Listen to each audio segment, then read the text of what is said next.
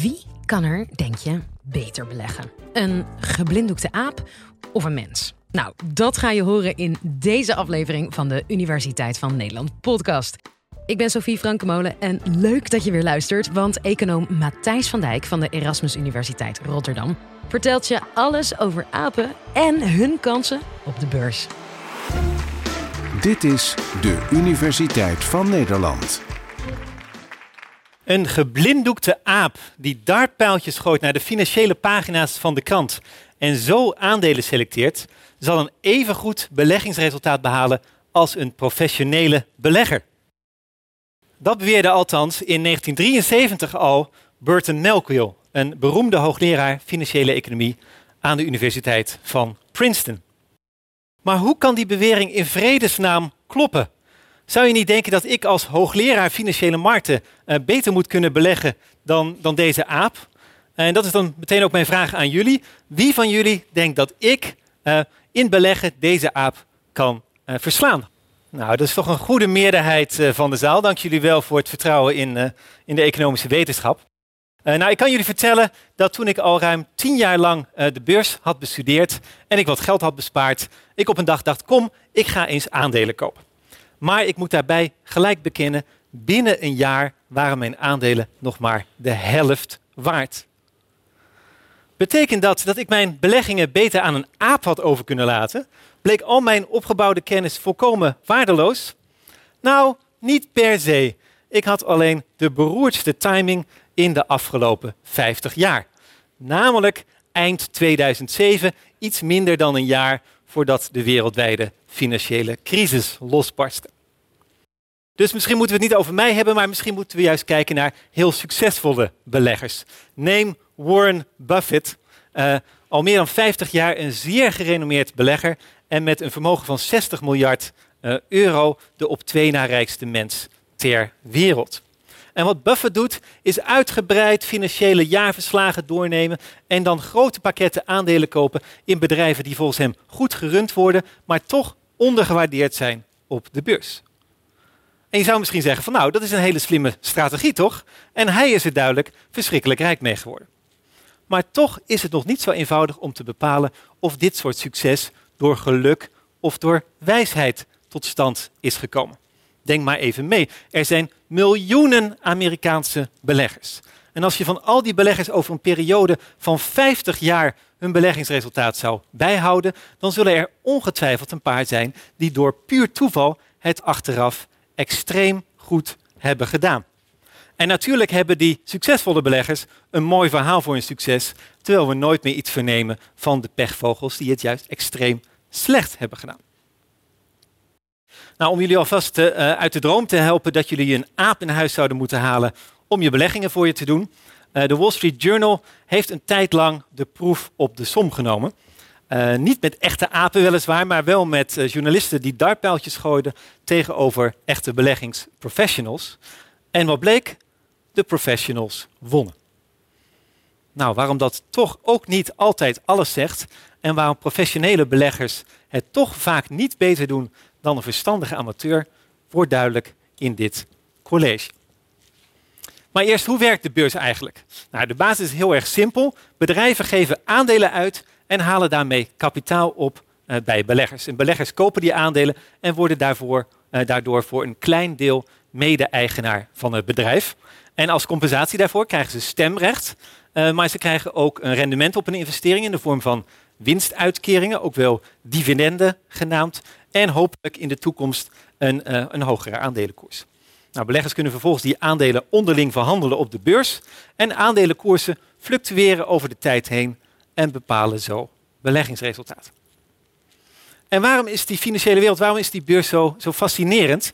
Uh, nou, omdat vanuit dit, dit simpele basisgegeven in de loop der jaren een enorm complexe, wonderlijke wereld is ontstaan. En uh, ter illustratie, uh, er zijn op dit moment zo'n 4000 Amerikaanse beursgenoteerde bedrijven waarvan je aandelen kunt kopen. En tegelijkertijd zijn er zo'n 5000 uh, beleggingsfondsen actief die louter beleggen in die Amerikaanse aandelen. Er zijn dus meer beleggingsfondsen die in aandelen beleggen dan dat er individuele aandelen zijn die dimensies van deze complexe wonderlijke wereld zijn onvoorstelbaar groot. Zo worden er op een gemiddelde dag zo'n 100 miljoen aandelentransacties uitgevoerd door honderdduizenden mensen over de hele wereld. En per jaar gaat dat om een bedrag van maar liefst 100 biljoen euro. En dat is een 1 met 14 nullen. En om een beeld te geven van dat bedrag zou je een jaar lang de gehele wereldbevolking elke week een nieuwe iPad mini kunnen geven. Nou, behalve dat de beurs uh, heel erg complex en heel erg intrigerend is, uh, is die ook van belang voor ons allemaal. Zo zijn er in Nederland al bijna een miljoen uh, particuliere beleggers die zelf actief beleggen. Maar daarnaast zijn we via onze pensioenen eigenlijk allemaal groot aandeelhouder. Je begrijpt misschien nu mijn, mijn fascinatie voor die, uh, voor die wondere wereld. En laat ik je meteen dan meenemen naar de vraag waar mijn collega-onderzoekers en ik ons al jaren het hoofd over breken. Namelijk, hoe komen aandelenprijzen nou precies tot stand? Um, en de theorie is eenvoudig. De waarde van een aandeel wordt bepaald door de toekomstige verwachte winsten en daarmee ook winstuitkeringen van het beursgenoteerde bedrijf. Dus als er nieuws naar buiten komt over die toekomstige verwachte winsten, dan zal de aandelenkoers zich aanpassen naar boven of naar beneden. Om daarvan een voorbeeld te geven, uh, toen de Pokémon Go-app uitkwam, jullie weten waarschijnlijk wel, dat was dat spelletje waarbij ineens half Nederland uh, de straat op ging uh, met mobiele telefoons om gekke figuurtjes op te sporen. op die dag verdubbelde de aandelenkoers van moederbedrijf Nintendo. En toen later bleek dat het effect van deze app op de winst van Nintendo toch beperkt was, toen zakte de koers weer met 20%. Dus de theorie is eenvoudig. Maar hoe werkt het nou in de praktijk? Hoe kan het dat zelfs iemand als Warren Buffett de beurs met een casino heeft vergeleken? Zijn aandelenkoersen volkomen onvoorspelbaar? Want als dat zo is, dan is beleggen eigenlijk net roulette. En dan kun je dus net zo goed een aap inhuren om je aandelen te selecteren.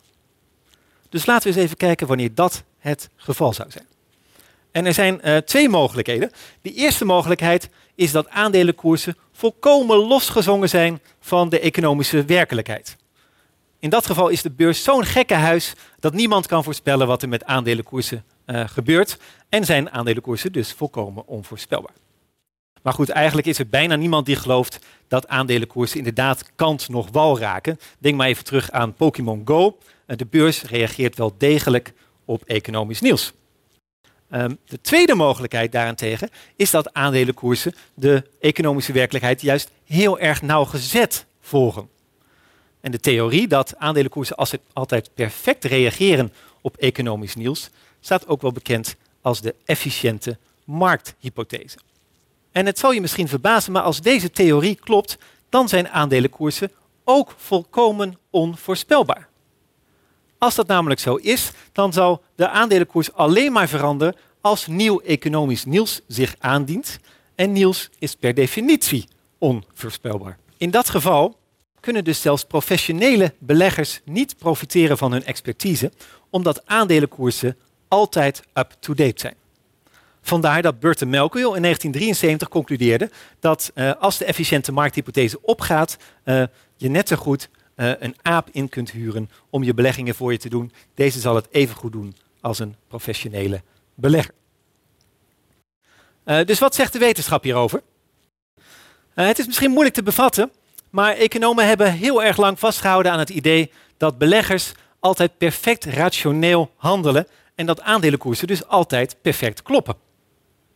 Maar de laatste jaren stapelt het bewijs tegen deze theorie zich op. En inmiddels moeten zelfs wij economen toegeven dat naast economisch nieuws ook psychologische factoren een grote rol kunnen spelen op de beurs. En ik geef hiervan uh, drie voorbeelden. Het weer, lokaal beurssentiment en seksenongelijkheid. Nou, ten eerste blijkt namelijk uit onderzoek dat de beurs het beter doet op zonnige dan op bewolkte of regenachtige dagen. En dat is natuurlijk heel erg lastig om rationeel te verklaren. Waarom zou dat zo zijn? Maar we weten wel uit psychologisch onderzoek dat het weer onze stemming kan beïnvloeden. Dus het zou goed kunnen dat de beurs harder omhoog gaat als de zon schijnt, omdat beleggers dan optimistischer gestemd zijn. Het tweede voorbeeld komt uit mijn eigen onderzoek naar zogenaamde Siamese tweelingen op de beurs. En dat zijn bedrijven die gefuseerd zijn, maar die allebei hun aparte aandelen hebben behouden. Die worden uh, verhandeld in verschillende landen.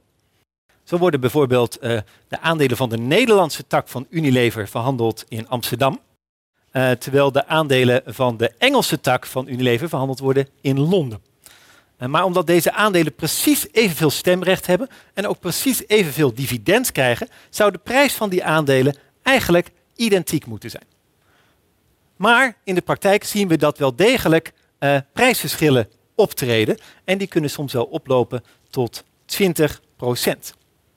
En uit mijn onderzoek blijkt dat als de Amsterdamse beursbarometer, de AEX-index, omhoog gaat, dat de koers van de Amsterdamse aandelen van Unilever als het ware mee omhoog wordt getrokken, ook al is er geen economisch nieuws over Unilever en blijft de koers van de Britse aandelen Unilever dus op hetzelfde niveau. Uh, het lijkt er dus op dat lokaal beurssentiment die koersen uit elkaar kan laten lopen en dat beleggers kennelijk niet goed genoeg opletten om hiervoor uh, te corrigeren.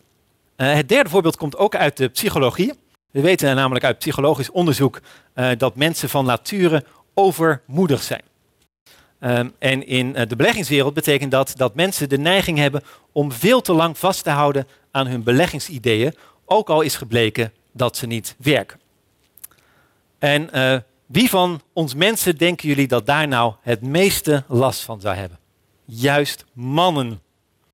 En inderdaad blijkt uit onderzoek dat vrouwen betere beleggers zijn dan mannen.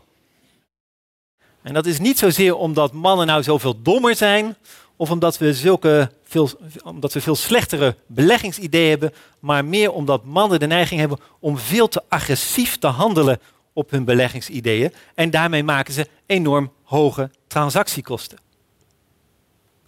Dus heren, als je actief belegt, doe je er verstandig aan om je beleggingsportefeuille vandaag nog over te dragen aan je vrouw, vriendin of moeder.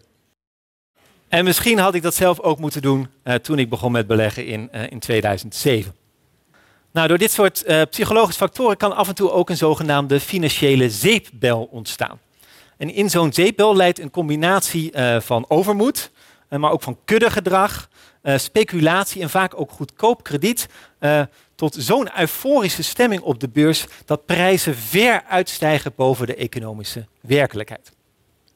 En een van de eerste voorbeelden van zo'n zeepbel vond plaats hier in Amsterdam, toen in de 17e eeuw door speculatie in tulpenbollen de waarde van één tulpenbol uh, zo hoog steeg dat hij gelijk was aan de waarde van een grachtenpand.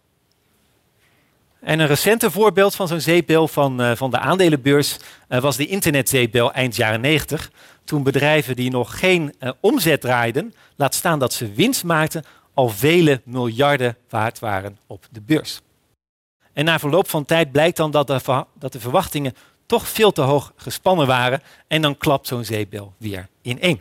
Uh, ik denk zelf dat het beter begrijpen van dit soort financiële zeepbellen een van de grootste uitdagingen is waar mijn vakgebied uh, voor staat. Kortom, door al deze psychologische factoren kloppen aandelenkoersen vaak niet perfect met de economische werkelijkheid. Betekent dat nou dat er goed geld valt te verdienen op de beurs? Je zou misschien zeggen dat als aandelenkoersen vaak niet kloppen, uh, dan is dat een buitenkansje voor de professionele belegger, die immers dag in dag uit met de beurs bezig is. Verrassend genoeg blijkt uit onderzoek dat dit nog heel erg lastig is. De overgrote meerderheid van de professionele beleggers slaagt er niet in om de markt te verslaan.